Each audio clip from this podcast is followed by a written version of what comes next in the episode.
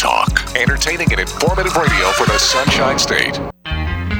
Looking for car shows? Then look no further than FLACarshows.com. On your computer or on your mobile device, FLACarshows.com is a comprehensive list of automotive events, plus videos and news articles. Whether you're looking for car shows, cruise ins, meetups, automotive festivals, cars and coffees, or anything else relating to an internal combustion engine, then this is a site for you. Check it out online or on your phone at FLACarshows.com.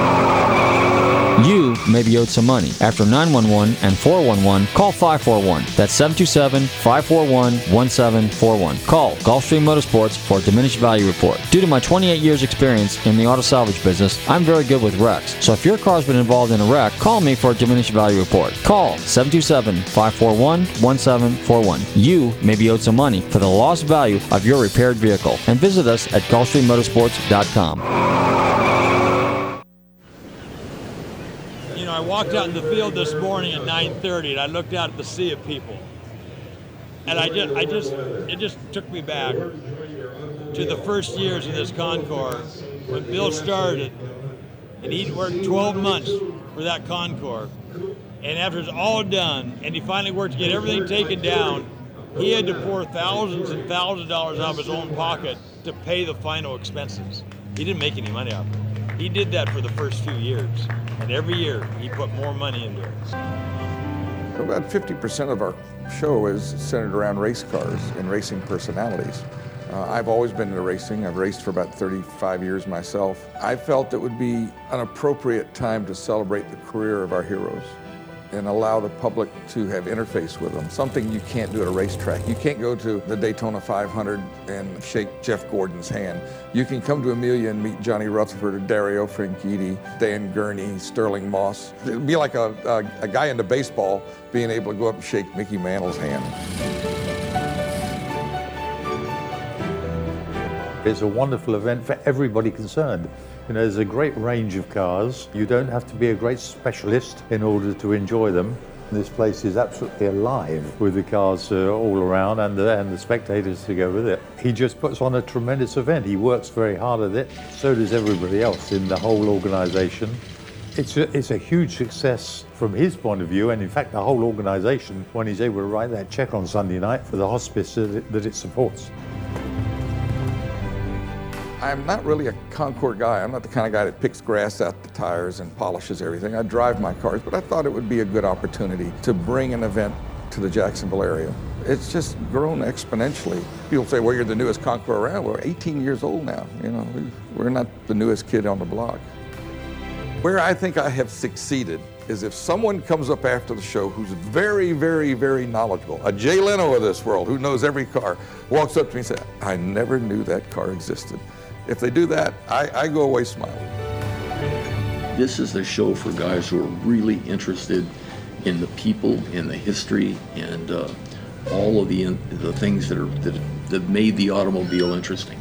And uh, Bill has understood that. I mean, he manages to find the most interesting cars and people and brings them down here. And he's been innovative every year with his seminars and has made this a whole broad week down here. Incredibly exciting things. We're exposing these young children to career paths they may not think about in design or building. We're going to talk about how a car evolves. And I think it's something we owe to the community. We can't just write checks to charities and walk away. We've got to do something educational. And that's part of what we do here. It's very, very special. I mean, it's something we like to come to. Obviously, we meet a lot of friends. Um, and, you know, it's just one of those occasions, I guess, in, in the year that one says, okay, that's where we want to be, Amelia Island. This is it. The two fairways out there are my canvas, and every, every year I, I paint a portrait of automotive history. And to me, that's exciting. And now. Hey, Rocky, watch me pull a rabbit out of my hat. Again? Nothing up my sleeve. Presto! no doubt about it. I gotta get another hat. Now here's something we hope you'll really like. This is Bill Warner of the Amelia Island Concours d'Elegance, and you are listening to Nostalgic Radio and Cars.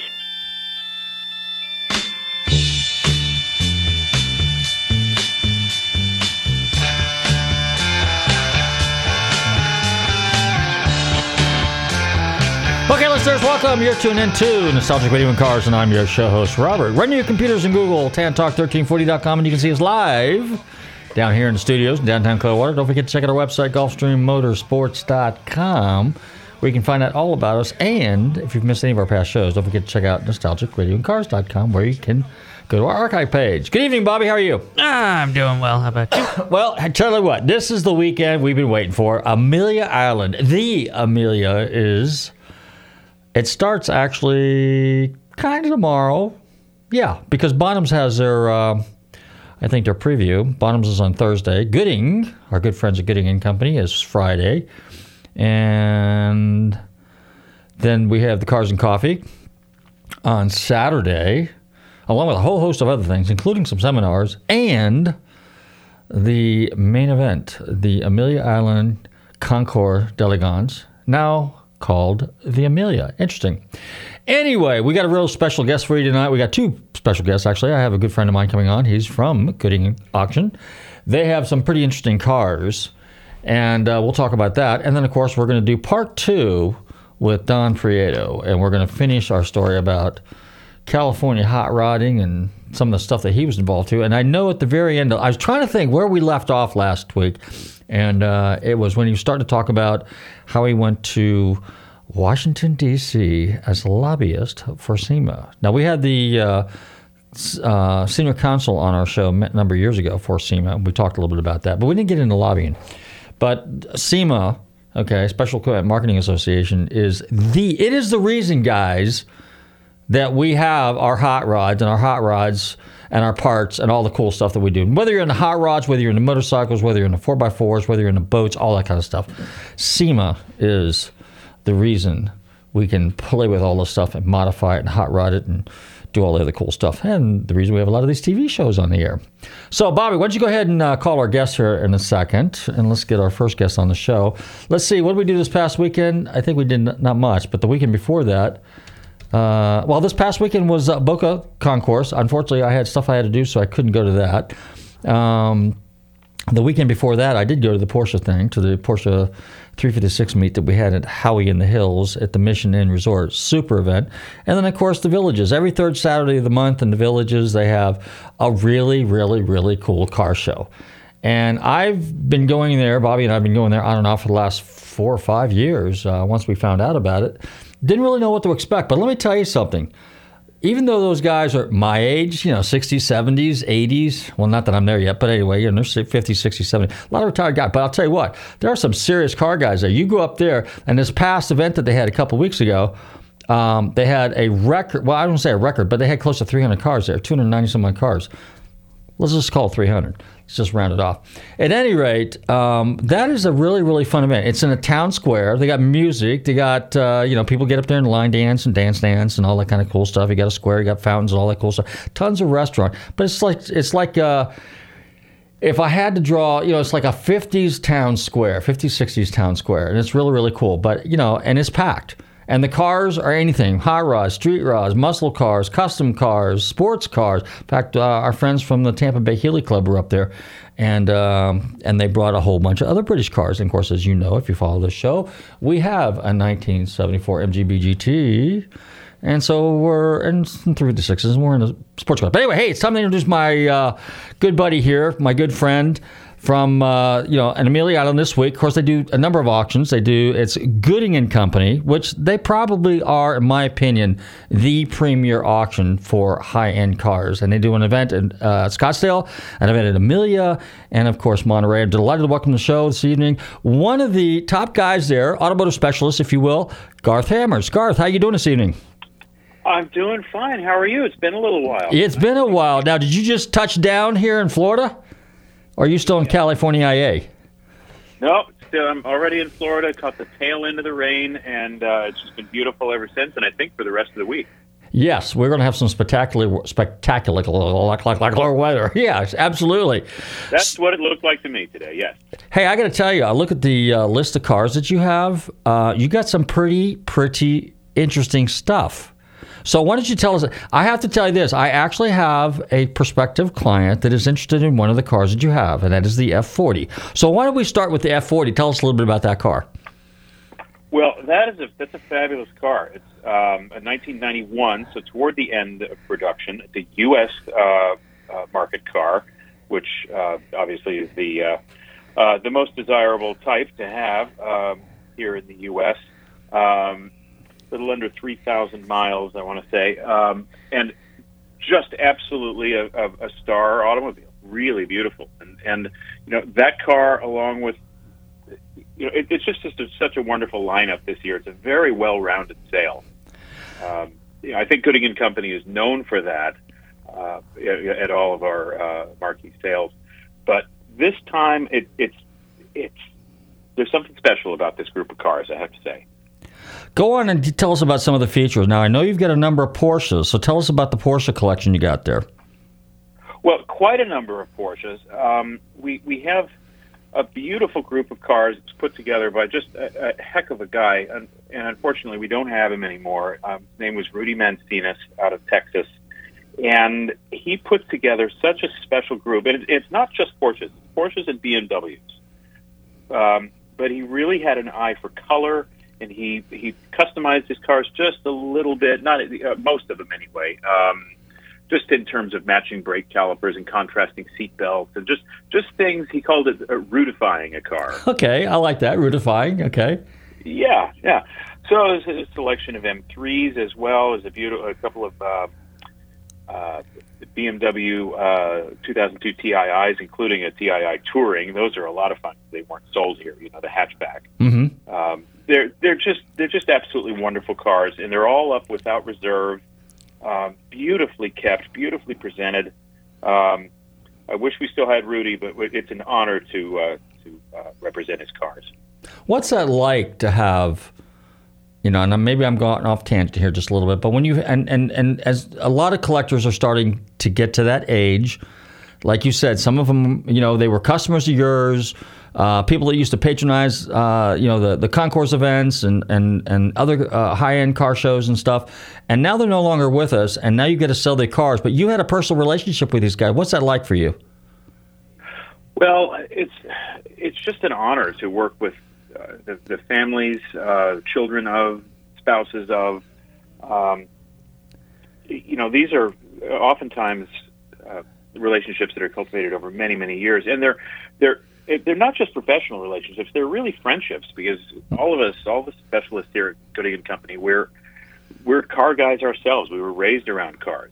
It wasn't something we chose to do. We were sort of destined to do it. Uh-huh. For myself, being raised around gull wings, and um, you know, for some of my colleagues being raised around other cars, it's it's just put it in our DNA, and we get to know these people really, really well, and and sometimes we lose one, and um, it's it's a it, it's it's an honor to be able to represent their cars in a way that we know that they would have liked.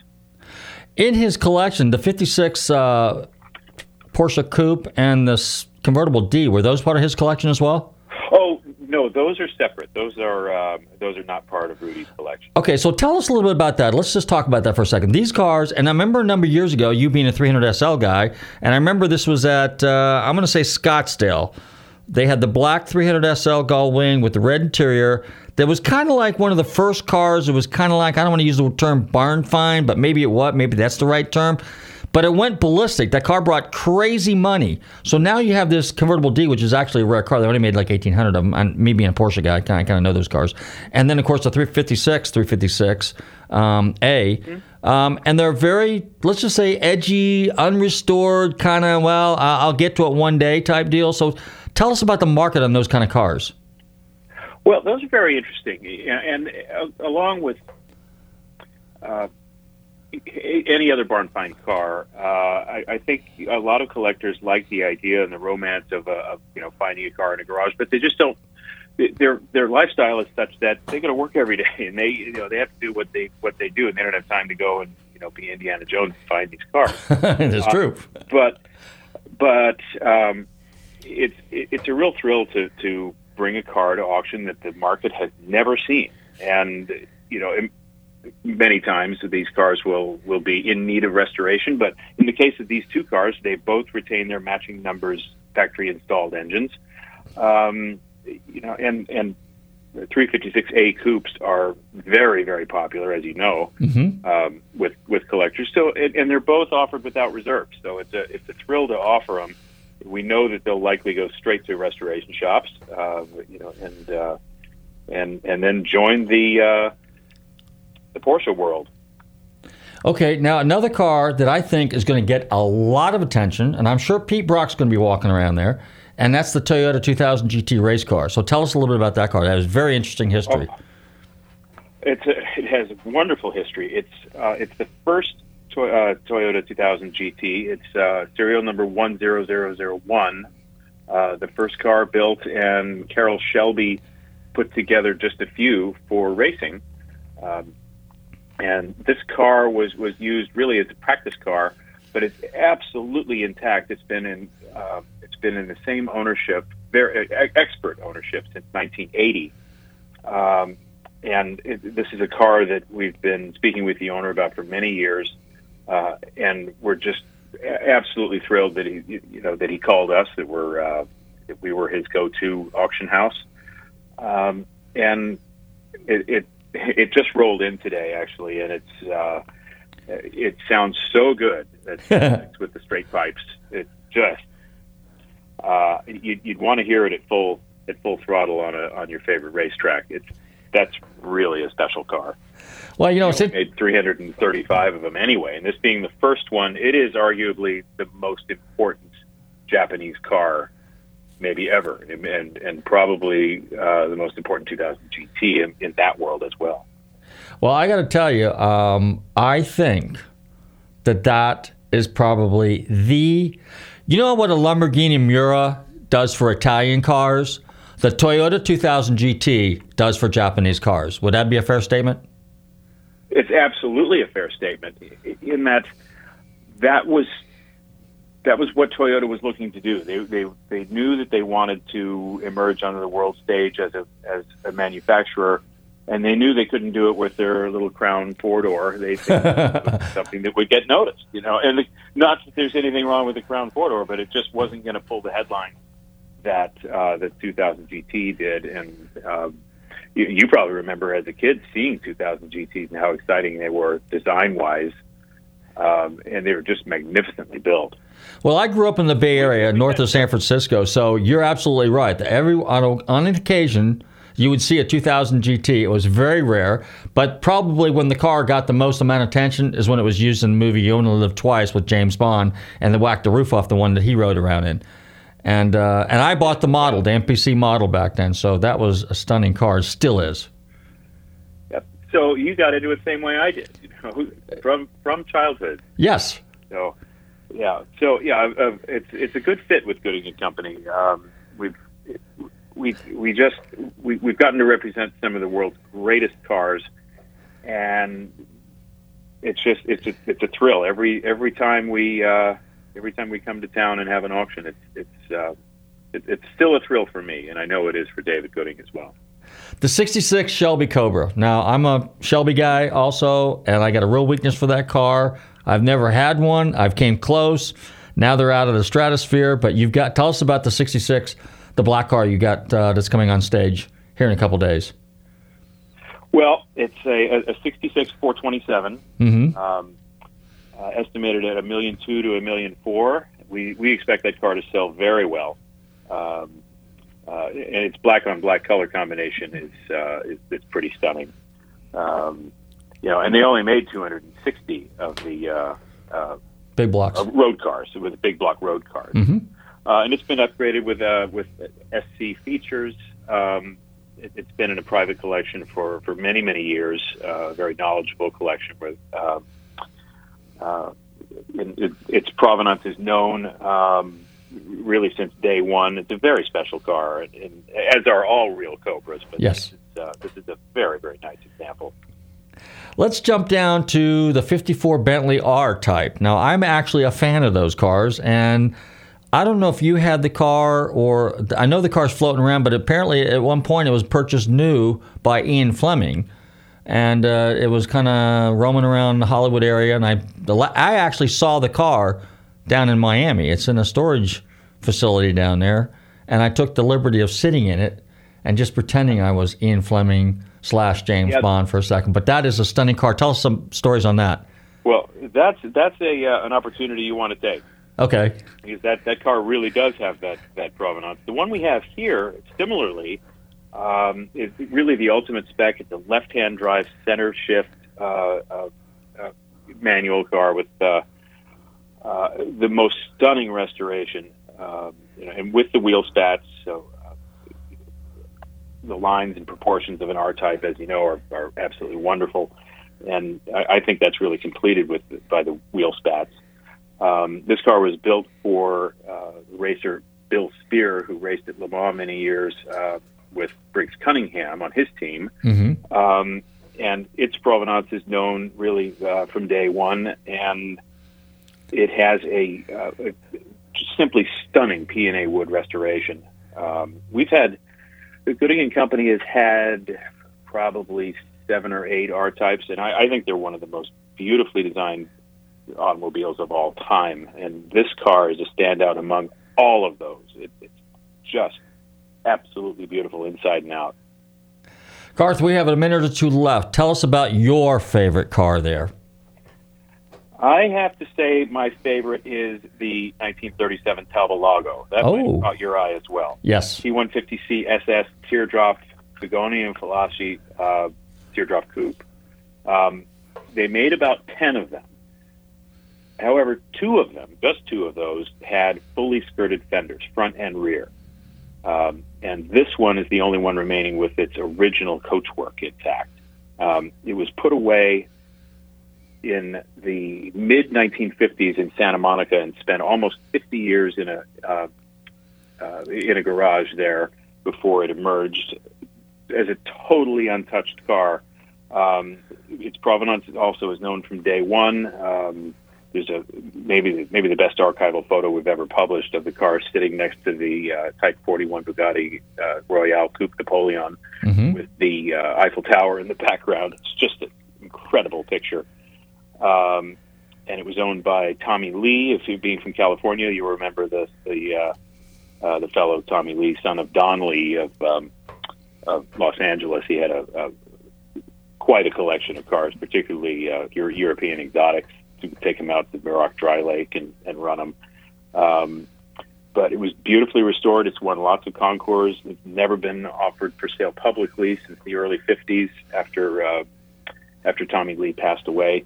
It and it is the, just one of the most stunning automobiles from every single angle. Um, the, the lines are just intoxicating. You, it, it's worth a trip just to see this car, just to walk around it. Tell everybody how they can find out more about Gooding and Company and how they get to Amelia Island and participate. Oh, well, our auction is this Friday, uh, beginning at 11 a.m. Eastern Time. Um, you can watch the uh, the auction online at uh, goodingco.com and even bid online, actually. Um, uh, let's see, uh, goodingco.com. And we are located just uh, you know, along the A1A here in Amelia Island at the uh, the Omni uh, Plantation Resort.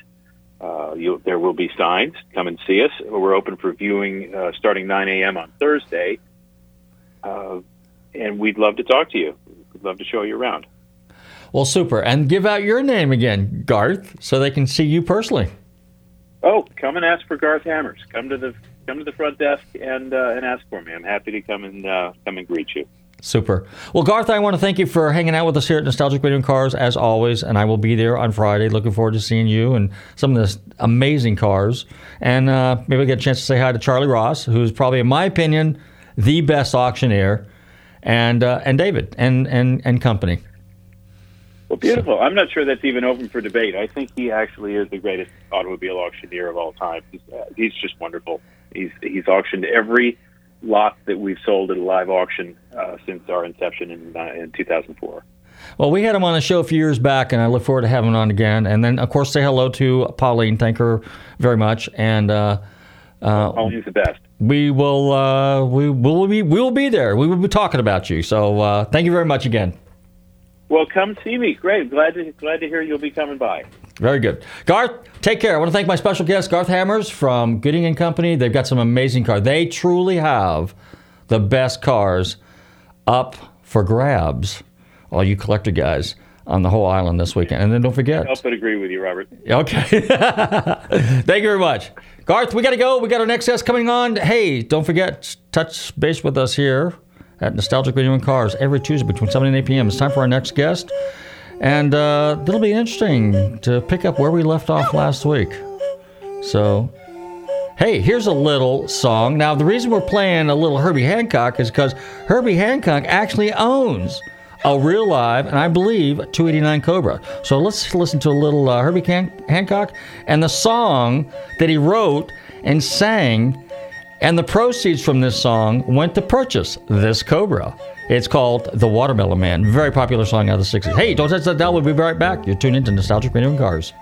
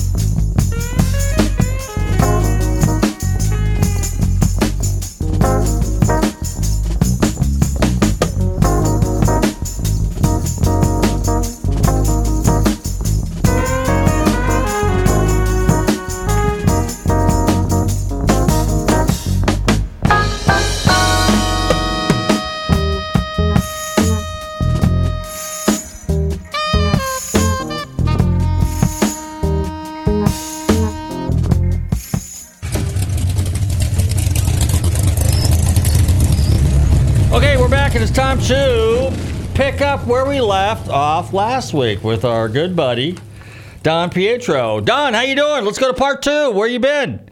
Good. I uh, I've been hanging around waiting for you to call back. Oh, okay. That's been a long time. For a whole, a whole week, you're on the phone there. Yeah, I, don't have much to do. Oh, okay. hey, listen. So the last time uh, when I cut you off, no, I'm just kidding. Uh, when we uh, had, tra- you were talking about how you ended up going to Washington as a lobbyist. Now, I just mentioned a little earlier. I was talking about how you did that just a little bit, and talking about if it weren't for SEMA, a lot of us hot rodders and street racers wouldn't be playing around with a lot of the hot rods and modifying our cars like we are today. So, why don't you go ahead and talk about that a little bit? Okay, well, uh, Edelbrock uh, brought me into SEMA to uh, talk about the, the legislature closing in on cars in California. And, of course, the federal issues that were being developed at the time. So I went to work with Lou Bainey at, and um, we we were faced with several state problems that the speed shops in those states called us and said, "Help, help." Well, I uh, I got a hold of a lawyer. We had a lawyer in Washington. His name was Dale Hogue, very smart gentleman. He uh, he flew out, and we sat down with a manufacturer of my choice who I knew was uh, concerned about what was going on. So with the wheels, it was Jim Kavanaugh. With the emissions, it was Jim McFarland. And I don't remember the guy's name that was uh, uh, worked for Black Hawk Headers, uh, who addressed the noise issue. Anyway, what we do is we we sit around and talk about how uh, we can help them write the rules so that it doesn't directly affect just the high performance industry. And often we'd come up with a with a solution uh, using existing rules, like in the when they wanted to outlaw the jack up, the jacking up the cars in the back. Mm-hmm. Uh, Dale found a rule that had a bumper spec uh, that was a measurement. So we went to the uh, the legislature and uh, proposed that they use this as the spec instead of outlawing things that uh, that were jacked up in the back arbitrarily, because that wouldn't hold up in court. But the, the if you had the federal measurement that uh, the car companies had to build cars within that spec, uh, they loved it. So uh, we were successful in, in Wisconsin on that. Then we went to New Jersey and did a noise issue with the racetrack, and we brought machinery that would measure the distance from the racetrack and uh, the the noise that it put out, and we convinced them that they're really not outside the the normal spec of a train going by or an airplane going over. And uh, they bought our story. Okay. Then we went to uh, uh, Portland, and they wanted to outlaw wheels because the guys were putting big wheels in the back and they were sticking out of the fenders. So we helped them with that spec and showed them how the uh, uh, SEMA was coming up with a 5-1 wheel spec program so that all of the manufacturers that made aluminum wheels, which were part of the question, uh, how they had to test those wheels and comply with that spec. Uh, the, the Japanese had the JWL, uh, Germany had a spec. We gathered all that information and we showed them how if they just make it uh, the car that had the that had the wheels had to have one of those three specs met. If you bought a a, a Datsun and it had uh, aluminum wheels on it, if it had the JWL spec, it didn't matter what what what the law says. The wheel passed the spec, and it was a safe wheel, so you got no reason to to yell at them and write them tickets and stuff.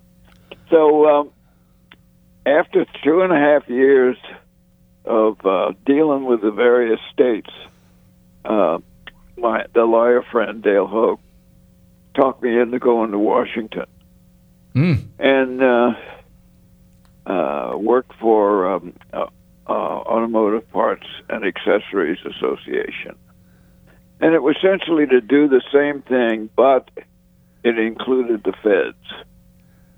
And he had taught me all about what was going on with the uh, with the Clean Air Act and with the Safety Act, with the with the Noise Act, and just the government trying to design automobiles when they knew nothing about it.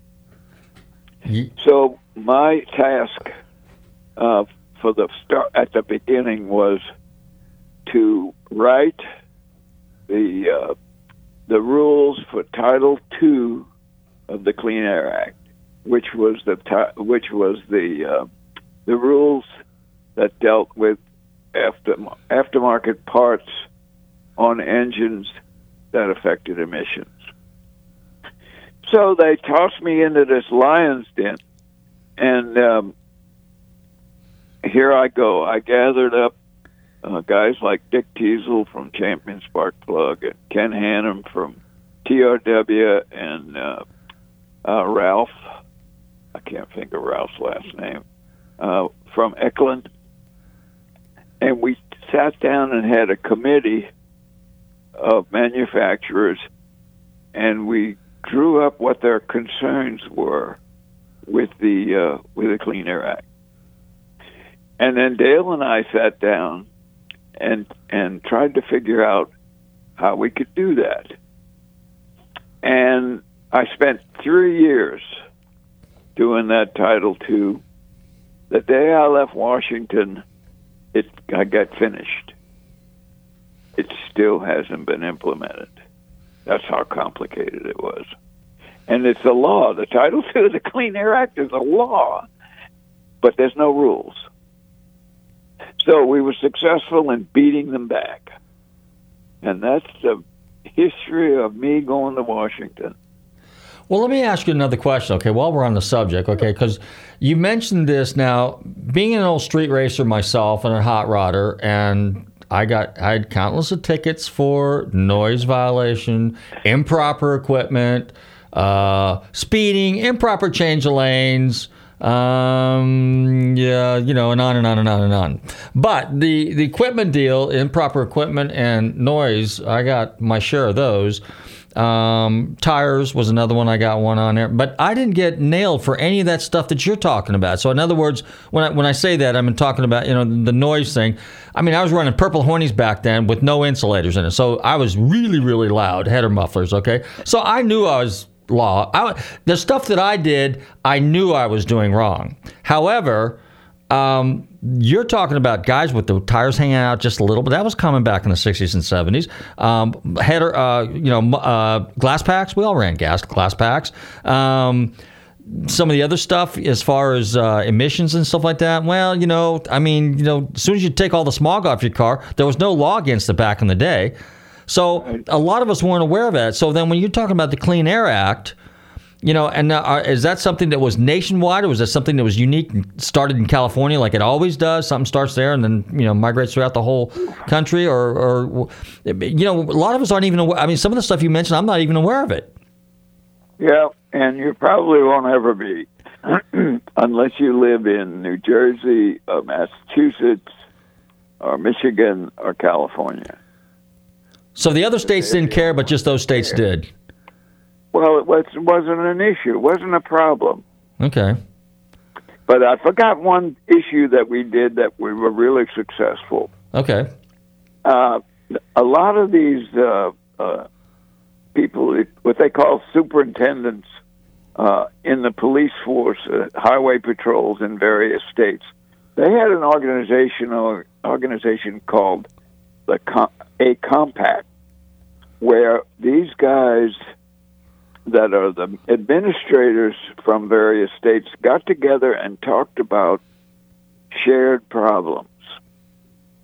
Well, Dale found out about that, and we brought them to California to have their annual meeting, and we showed up with about 30 first class hot rods. Oh, nice. And we we didn't tell them what we were doing. We just told them we had some cars we wanted them to see that was applicable to the item and, item on their uh, agenda. Okay. And so when we got all done and they looked those cars over, they said, "My God, we can't outlaw this kind of stuff. I mean, it would be rude." And uh, so Dale and I sat down with them and showed them how they could deal with each each issue separately on a rational basis that would get the guys that they want to get, but leave the average Joe alone as long as he was just driving down the street and not doing something silly. Okay. Uh, you know, driver issues, not rather than vehicle issues. Right. Because most of the vehicle issues were addressed when you had a moving violation. So they they didn't uh, bother the noise if you just drove by the the police station and didn't have a eight thousand RPM. Mm-hmm. You know, just cooling it, they didn't bother you. But if you're going ninety in a fifty-five mile an hour zone and the car was loud, you're going to get a speeding ticket and you're going to get a fix-it ticket. So what we did was we drew up a set of rules for them, and then we went to North Dakota because the guy that was uh, the head of North Dakota Highway Patrol happened to be president of the organization, and he wanted to have the meeting in North Dakota. So we went up there, and uh, we laid out these rules. Here's something you can deal with. Here's a noise spec with 85 decibels at 50 feet, which is a reasonable. You know, if you have open exhaust, you're going to fail. But if you got nice smooth sounding mufflers and you drive by at 50 feet away, you won't make 85 decibels. Understand that 90 decibels is the threshold of pain, so that's how loud you can get away with. We didn't tell them that. We tell, we just told, gave them measurements, you know. Gotcha. Uh, we, we gave them the bumper spec. We gave them the low vehicles uh, there, there weren't many lowriders in those days, but we said that the the lowest a car can be is the the what happens when you have a flat tire. Does any metal hit the ground? In other words, the bottom of the rim on the on the front and rear wheels is the limitation of how low you can make the car. Okay, that makes sense. And they love that. You know, they could measure it with a pack of cigarettes. They, you know, and take a ruler and measure it, and it uh, it really helped them, and it got all the police departments off the back of the hot rodder as a general rule, and that was that was the most successful thing that we did at SEMA is get the get a hold of the pa- compact and teach them about vehicles. Now this is still. Go ahead. I was going to say SEMA still is still actively involved with this, and then the the most recent issue is the fact that the manufacturer or the government was trying to outlaw modifying cars. Share share a little uh, insight as, as to how that's progressing. Okay, that's Title Two of the Clean Air Act. Okay. California, Massachusetts, New Jersey, and Michigan enforce the issue, and it's called the visual test. If you uh, open the hood and there's anything missing or added that doesn't have an exemption, you fail the emissions test, whether the tailpipe's clean or not. See, that's, that's really an obnoxious rule. Yeah, absolutely. California is the worst there is about that. We have to smog every two years, and most cars in the hot rod business fail the visual, but only after 1975. So if you want a hot rod, get one that's 75 and, and back.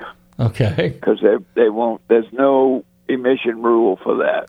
So basically, so I clarify this for my listeners. If I have a 73 Trans Am or a 70 Mustang and that car came with smog originally, but it's not on there, but I can pass the emissions test, even though on the, in terms of visual, which means if I look in the car, my smog is deleted, I'm okay.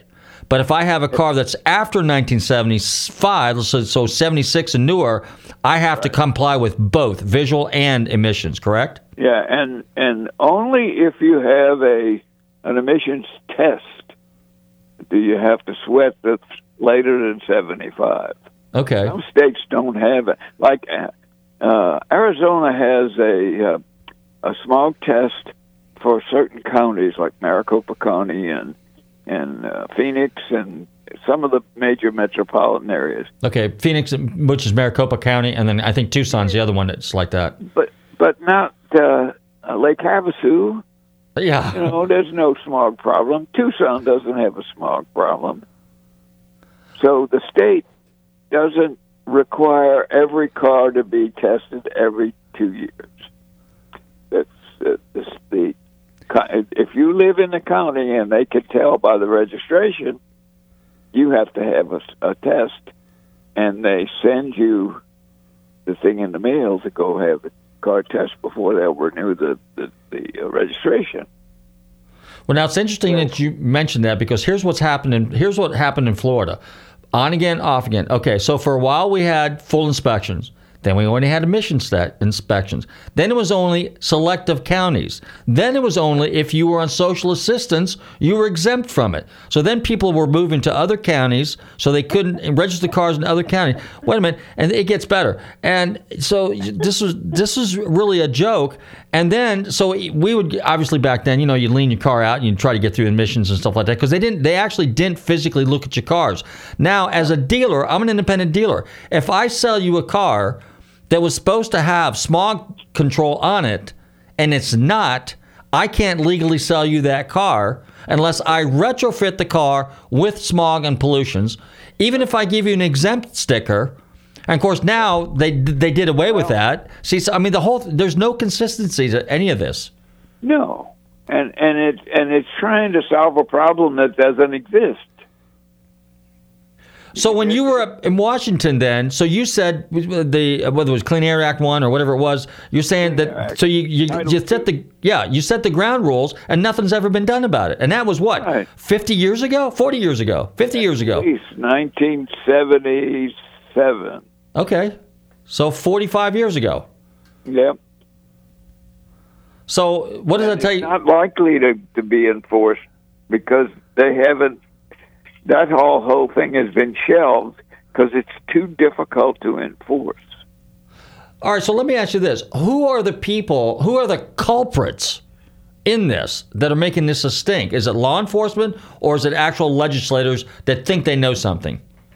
Uh, legislatures that get a heater a heat element from the population that says you got to do something about Okay. whatever we're talking about noise, emissions, what what have you. Loud Harley Davidsons, you know. I mean, it it starts. Loud Harley Davidsons cause more problems than just about anything else on the on the highway. Really? Yeah, because they they really make noise, and the guys go fast, and they're kind of an outlaw element. So therefore, they're targeted. Ah, well, yeah, that's true. But targeted. All right, let's go to something else now. We've already talked about the nasty stuff, the politics. When you back in the day when you were hot riding stuff like that, did you ever get involved in drag boats, race boats, or any of that kind of stuff? Did you ever do any marine stuff? I worked for Jake Speed Shop in New Orleans, and we ran two boats, uh, uh, uh, hydro, two two sixty six hydro, called the Flying Cloud, Uh huh. and we ran an e-service runabout called the Swamp Fire. And Jake also had a 150 class with a with a V860 in it, but he had that before I got there. Okay. And we we did good. We won USA one uh, in the uh, in the E Service runabout at uh, uh, St. Petersburg, down there by you guys. Yeah, Lake Maggiore. Lake Maggiore. Yeah, and we we won the 266 class. Red, uh, what's Red's last name? He worked for Clay Smith. He came down in New Orleans and stopped by Jake's, and uh, we went to Florida together and whipped his ass, along with everybody else in the class. Okay. Well, what about when you were out in California? Did you ever get involved with guys like Howard or uh, let's see who else built boats? Oh, Stevens boats, and then uh, s- Uh, well, no. Sangers? Only, uh, Ray Caselli had a, uh, a flat bottom with a Chrysler in it. Uh-huh. And it was a Zucho engine. And uh, I've messed around with that. And then I hung around with Rene Andre and the guys that ran the uh, the hydro, the drag boat hydro that Prudhomme crashed. oh, I didn't even know that he raced a boat. Yeah, one time. One, one time. Okay. he t- he took a ride in it and he gave it the gas and it was looking good and he pulled his foot out of the throttle and it flew Oh. Ooh. and and he uh he says I'm not going to do this anymore. Did you ever know Rudy? Rudy over at uh, Racing Craft? Yeah, or Racing Racing Craft? Yeah, he was he was a close friend of Jim Kavanaugh. Okay. Cav- my friend Kavanaugh used to ride with him in that in that uh, flat bottom. Huh. Uh, that was a, that was a nice boat. Hey, with the uh, recent passing of Danny on the gas Ongais. Did you ever know? I mean, I, when he raced the Interscope cars at Daytona and Sebring, that was kind of when I became more familiar with Danny on gas, Ongais. Um, what was he like back in the day? Because he raced the NHRA, you know, the Flying Hawaiian. He was the quietest guy you'll ever run across. Really? He never said anything, so he never exposed himself. Uh huh. He did give me a ride in the double zero uh, Interscope car at Riverside. Oh, really? and that was the second only to Denny Hulme in the in the Group Seven car that I got a ride with. When I was a journalist, I could get a ride with these guys, you know, Uh huh. and uh, they figured I was going to write something about them. Danny, Danny gave me a ride because he was he and I were friends, I gotcha. and uh, Bruce was given rides to Bruce and, and Denny, uh, Bruce McLaren and Denny Hulme were given people at the press event for a Can-Am race in Riverside. And those Can-Am cars were built for two people. So uh, that was kind of in the rules. And I rode with Denny Hulme in that McLaren, and I, uh, I'm telling you, uh, I've been 200 in a in a dragster Yeah. but going going down the back straightaway at Riverside in an open air McLaren with the wind hitting you in the face at about the same speed, and then shutting off and making turn nine. I mean, that was really something. It just got my hackles up. Well, unbelievable. Don, we are up against the clock again, but I'll tell you what we're going to do. We're going to, I'm going to, you know, I got a couple of other stuff going on here in the next couple of weeks or so, but I want to get you back. I want to hear some more drag racing stories, road racing stories, and some of the stories with some of the great drivers you've, you've had a chance to meet over the, over the years. Yeah, a couple of them drove for me. Well, I'll tell you what. Yates and Gary Gabelich, you know. Okay, well we look we will we look forward to it. I want to thank my special guests, uh, Ron Prieto, Don Prieto, uh, just a super swell all around guy, hot rodder, journalist, uh, political lobbyist. They do well. And uh, yeah, and and and and and and and the uh, you know the, the the wave maker. You know, I mean, you know, so uh, Yeah. Don, uh, and Okay. so, and someday we'll see you here at Amelia Island, won't we? Perhaps, yeah. Okay. Well, next time I'm out at SEMA, I'm going to come. invite. You, you, you. Well, we can help you arrange that. We can help arrange that. The next time I'm at SEMA this fall, I'm going to come hunt you down. All right. I'll, I I should be there one day only. One day only. Okay. Well, I'll touch base with you ahead of time. We'll definitely know. All right, Don. Take care. Thank you. Thanks again. Bye bye. Bye bye. All right. Hey, uh, I want to thank all listeners for tuning in to Nostalgic Radio Cars. Don't forget, this weekend, Amelia Island, the Amelia. I expect to see you guys there. It's going to be great. It's a three day weekend, four day weekend, five day weekend. Starts actually tomorrow.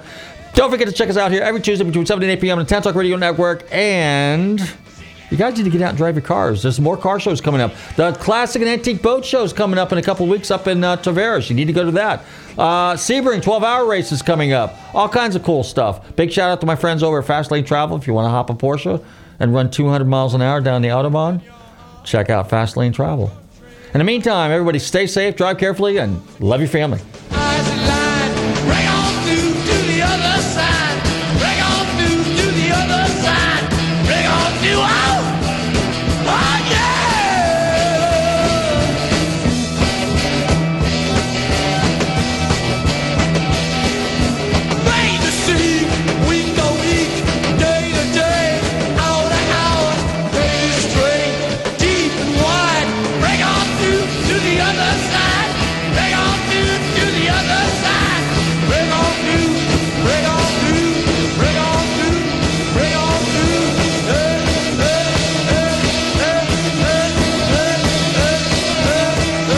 WTAN Clearwater, FM 106.1, WDCF Dade City, FM 102.3, WZHR Zephyr Hills. FM 104.3. Listen.